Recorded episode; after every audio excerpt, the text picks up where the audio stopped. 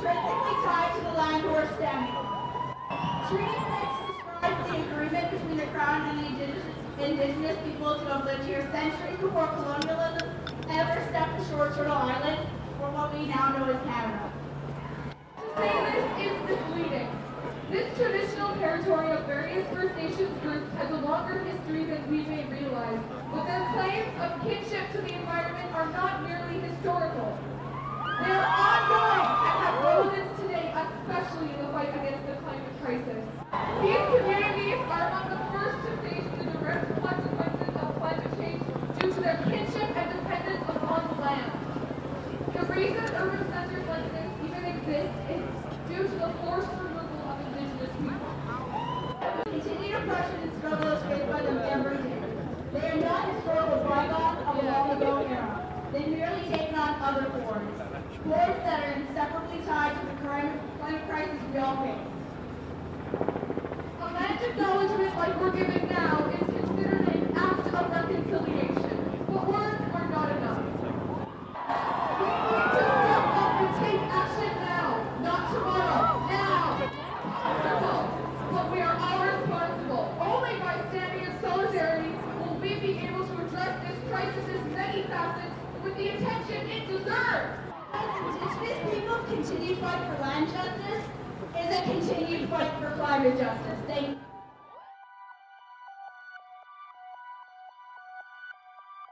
From coast to coast to coast, you're listening to Terra Informa. Hello and welcome. I'm Charlotte Thomason, and I'll be your host for the next half hour of environmental radio. What you just heard was the treaty acknowledgement from the climate strike on September 27th at the Alberta Legislature, here in Edmonton, Alberta. We encourage you to think about how you're filling your treaty obligations and how you're challenging the colonial frameworks that have benefited settlers for centuries. This episode is a bit of a bonus episode and is our last installment on the September week of climate action. Last week, we talked about climate education and we spoke with youth organizers and brought you live interviews from the September 20th Climate Die In. This week, we catch up with Dr. Holly Ann Passmore to talk about eco anxiety and the feelings that drive this sort of collective action we've seen over the last few weeks.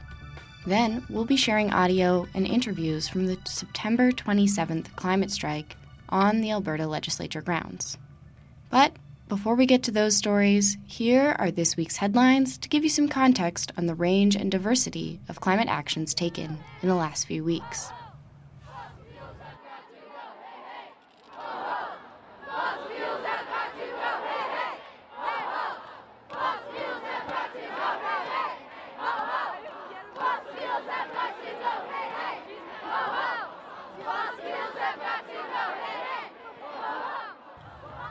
Last week, people around the world came out in record numbers to call for climate action.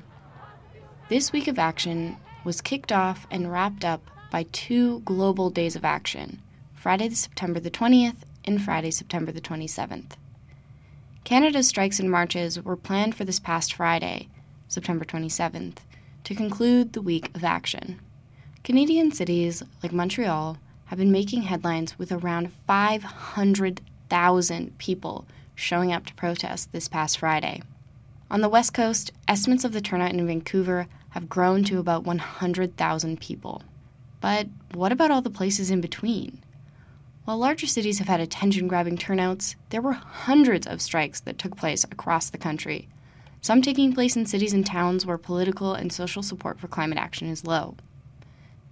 So, here are some estimated numbers from the strikes you may not have seen pop up in the headlines this past weekend. Iqaluit Nunavut had 50 people, Charlottetown, PEI, hundreds, Nelson, BC, 1,000 people. Saskatoon, Saskatchewan, 3,000 people. Pincher Creek had 10. Yellowknife had around 1,000 people. Edmundston, New Brunswick had 100. North Bay, Ontario had 110. Wolfville, Nova Scotia had 100. And Whitehorse, Yukon is estimated to have hundreds of people that showed up. Here in Edmonton, Alberta, we had an estimated 4,000 people converging on the legislature building downtown, and it was estimated that 1,000 people rallied in Calgary. According to the Global Climate Strike website, over 7 million people participated in climate strikes around the world during the week of climate action, making it one of the largest coordinated global protests in history. So, what's next? The September 27th climate strikes demonstrated that there are people who are willing to show up to fight for climate action all across the country. With the upcoming Canadian federal election taking place on October 21st, climate change will be an important topic that candidates will be faced with. To stay up to date with major federal party stances on the environment and for coverage of future organized climate actions, keep tuning in to Terra Informa. This is what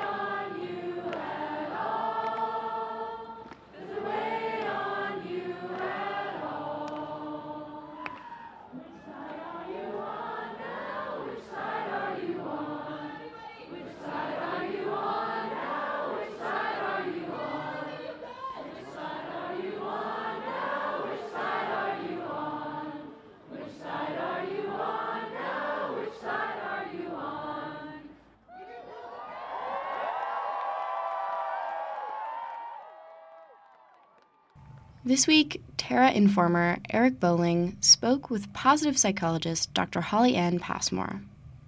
Positive psychology seeks to support people as they accept their past, feel happiness and excitement about their future, and contentment in the present. Dr. Passmore's work focuses on the relationship between people, nature, and well being, and has been published in numerous academic journals and presented at national and international conferences. Let's listen in to that interview now.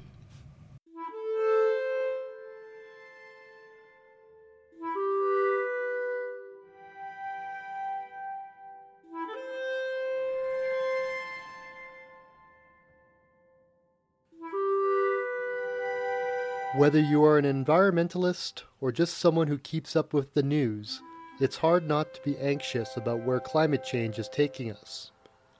Sobering headlines like 18 months to save the planet and the weekly cycle of environmental disasters combined with political deadlocks leaves us with an overwhelming sense of helplessness as the problem escalates. Well, it turns out that eco anxiety, as this has been coined, is becoming quite common, particularly among younger generations. I am here with Dr. Holly-Ann Passmore, who is a well-being researcher and director of the Nature Meaning in Life Research Lab at the University of British Columbia. She is here to talk to me about eco-anxiety, a growing problem in relation to climate change as it progresses. Hello, Dr. Passmore. Hello, Eric. Thanks so much for having me here today. Thanks. Glad to have you here. Just to get off the start, maybe we should begin with an explanation of what eco-anxiety is and what it isn't. Right. So, eco anxiety is a term that's been coined relative, mm, probably in the last five or so years, and it's becoming increasingly common. And what this is referring to is people who have a constant nagging, kind of just this in the background underlying dread concerning climate change and, of course, the environmental damage that climate change is causing. I'm going to speak from my own experience here as a 36 year old person who has been watching governments argue and fail to find meaningful change. And, you know, I find I have a lot of mounting frustration with it. And I'm wondering if that plays into that or if is that a separate sort of emotion? No, I would say that definitely is part and parcel of eco anxiety, of what gets lumped into eco anxiety. And this is certainly something that many psychologists, the American Psychological Association has published reports on this. You have the damaging effects of climate change and specifically then eco anxiety on people's mental health and their well being. There's a climate psychiatry alliance that has been started in recognition of the fact that this is really impacting people's everyday happiness, their everyday well being, as we read in the news and as governments are essentially not acting at whatever level, depending what country you're in, of course. And so, yeah, this is really becoming a very widespread phenomenon among millennials and people around your age, but certainly among 20 year olds and junior high and younger, and children as well. This is becoming a growing concern. There hasn't really been a lot of research, like hard research, looking at this relationship between nature connectedness and eco anxiety. So that's something that I, with my colleagues and, and some students, are just starting to delve into. What is the relationship here? Um, preliminary results certainly show that people who are highly connected to nature also have higher levels of eco anxiety which makes sense, right? If you're connected to something, if you love someone and you see that they're dying, you're going to be pretty anxious about that.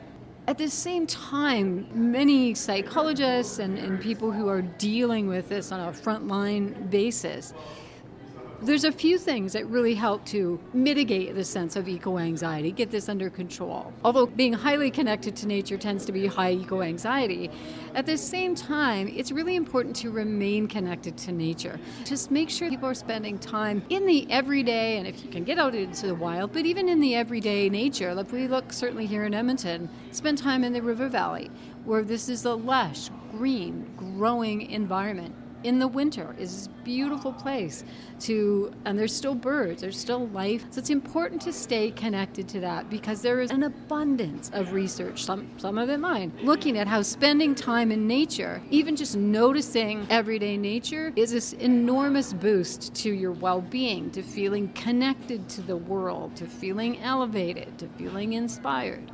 The other thing that helps with eco anxiety is a sense of action so I spoke about before the sense of learned helplessness or futility that people have.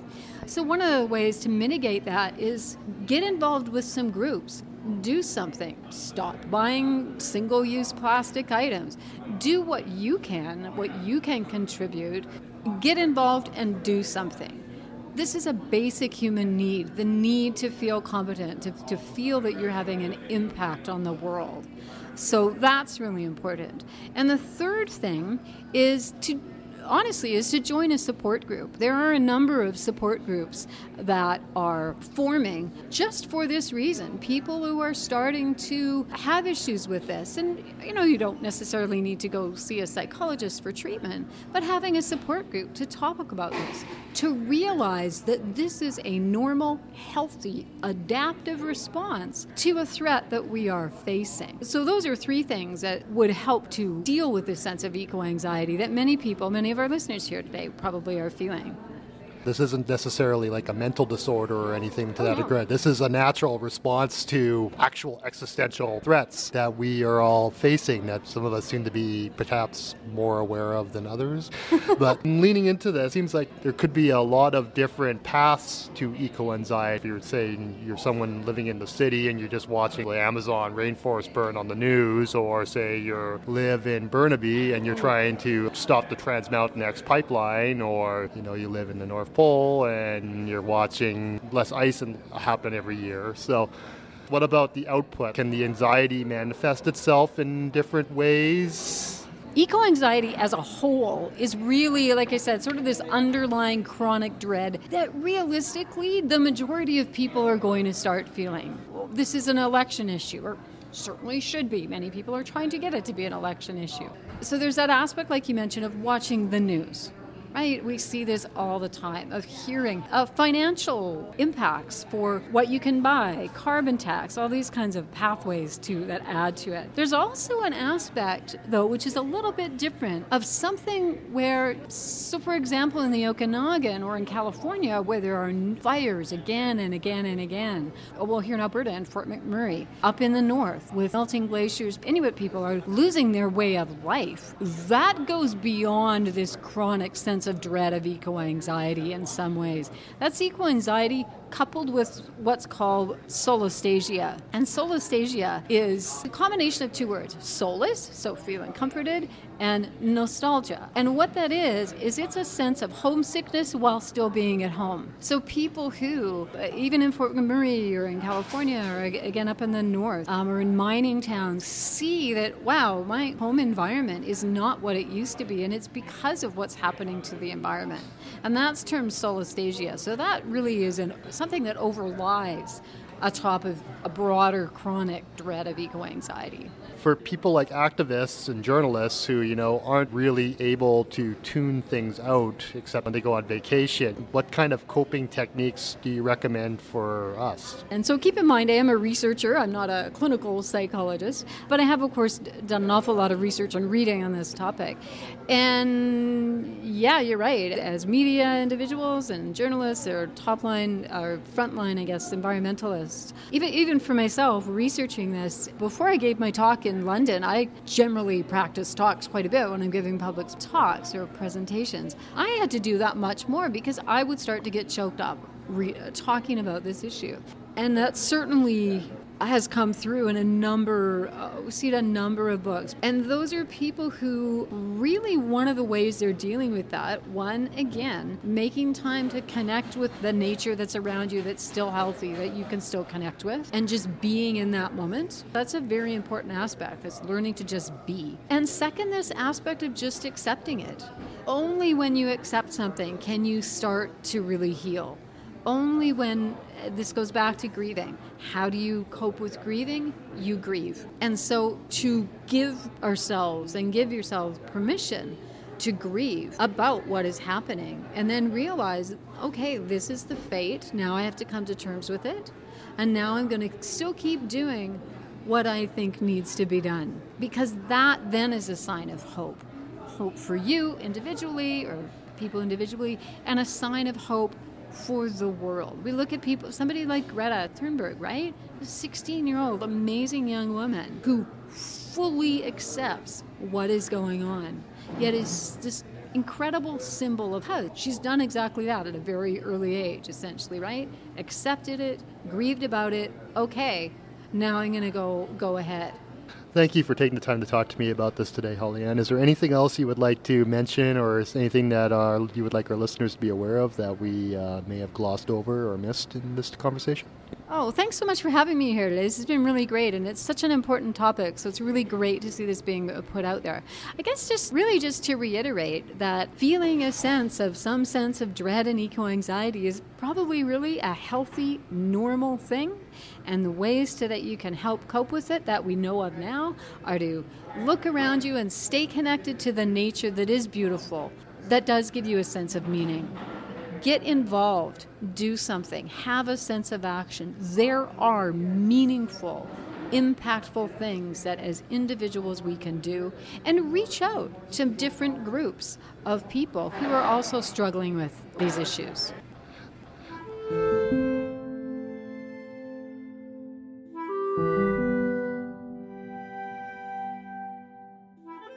Dr. Holly-Ann Passmore is a well-being researcher and director at the Nature Meaning in Life Research Lab at the University of British Columbia.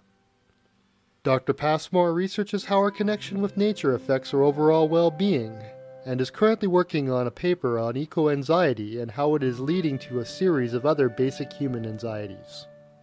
She is about to begin a postdoctorate at the University of Derby in the United Kingdom.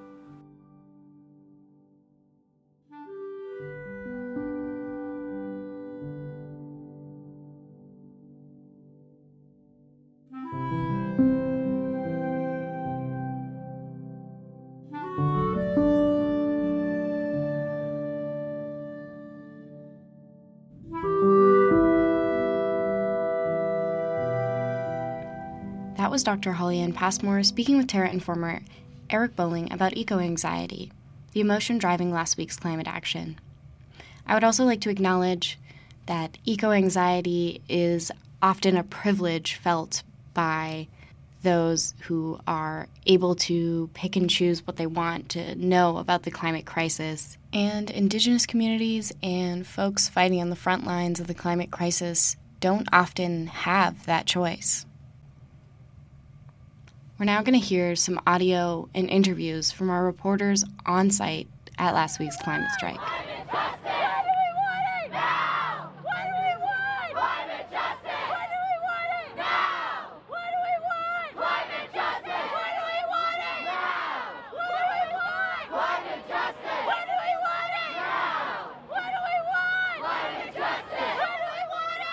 at the climate strike asking why you've all just decided to come and strike today.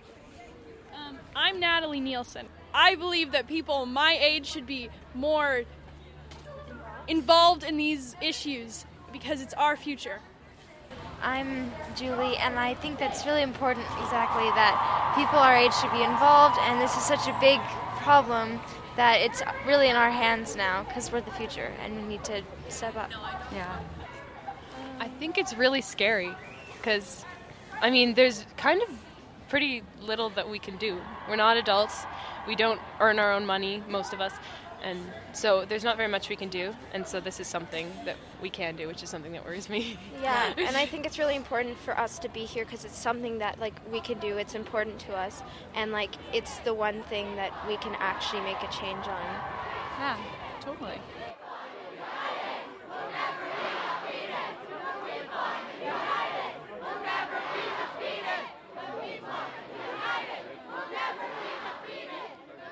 I'm Dan Hazard. I'm the Chief Student Meteorologist at the Severe Weather Center Weather Forecast Office in Edmonton. Um, I think the, um, the government should be unknown to help us in our climate because climate is a big issue for all over the world.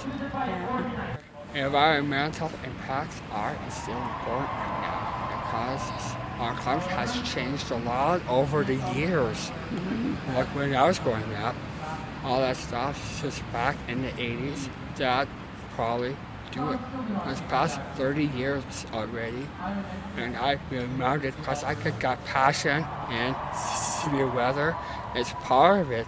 Since um, we have like five happened in mountain caused by climate change. Mm-hmm. All that environmental impacts like um, global warming, all those things, they are very, very important. Yeah, totally. Uh, because that's why we have Earth Hour every year. All that stuff. That's true. Actually, I think I want to say like three months ago you made a video about addressing climate change, and in particular, saying that it's very real, it's not a lie, mm-hmm. and it was a really good video, and I think you were calling for us to reduce first, reuse, and then recycle. But it's really important, and I think it's also really important to take up space in these places like this. Yeah, yeah. it's sort of like that, yeah.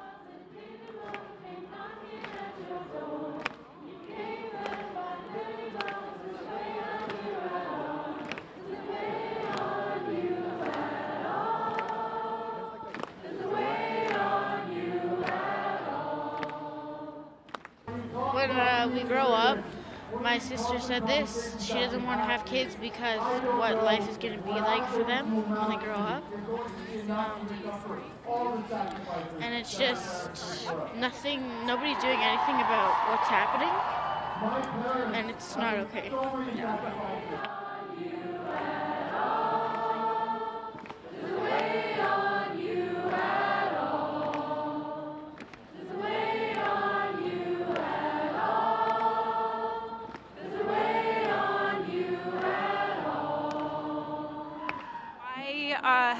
decided to come and strike today? So, as a future teacher, I am very worried about climate change and the impact it's going to have on the future generations. And also, like, Edmonton Public School Board was super cool and let students leave, but Calgary Public did not. So, it was important to me that teachers are represented here. Yeah, so I'm not in education, I'm in science. And just looking around at our daily lives are strongly affected by climate change just on a daily basis. And that's why we wanted to come out and make sure our voices are heard, especially as students and youth, because we are lives that are going to be affected by climate change and it'll, it'll be our kids and future generations. So we wanted to voice their um, opinions as well. Yeah. Yeah. Awesome. How do you feel like this global threat is affecting you as people here in Edmonton? It's interesting because, like, I mean, like you can look at the weather. It's gets colder faster. The summers are less. Um, fires. I work at a sleepaway camp in the mountains, and the smoke from fires is awful. The fires in BC. Um, it's to the point that like you come outside and the sky's orange. Um, but specifically Edmonton, I think it's just the knowledge of what's coming and seeing it happen uh, around the world Yeah. and knowing it's coming for us that scares me the most. I think. Yeah. Yeah.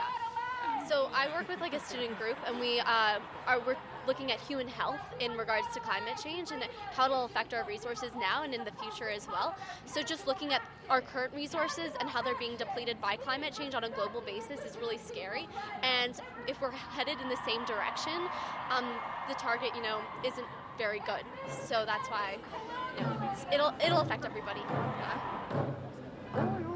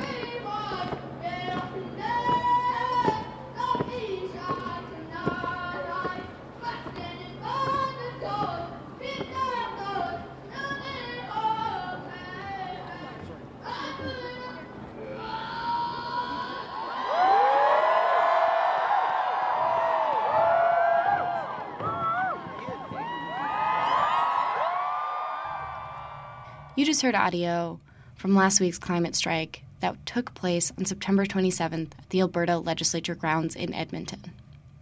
We hope the momentum for collective action continues and that we see you at the next strike. If you have any questions or comments about the show, send us an email, terra at cjsr.com, tweet us or find us on Facebook, or visit our website, terrainforma.ca. Thank you to our volunteers for helping out with this week's episode Hannah Cunningham, Elizabeth Dowdell, Sonic Patel, and Carter Gorzitza. Terra Informa is entirely volunteer run, and we survive because of generous donations to our host studio, CJSR 88.5 FM. Consider a donation to your local radio station to keep stories like this on the air. I have been your host, Charlotte Thomason. Thanks for tuning in, and I hope you catch us next week right here on Terra Informa.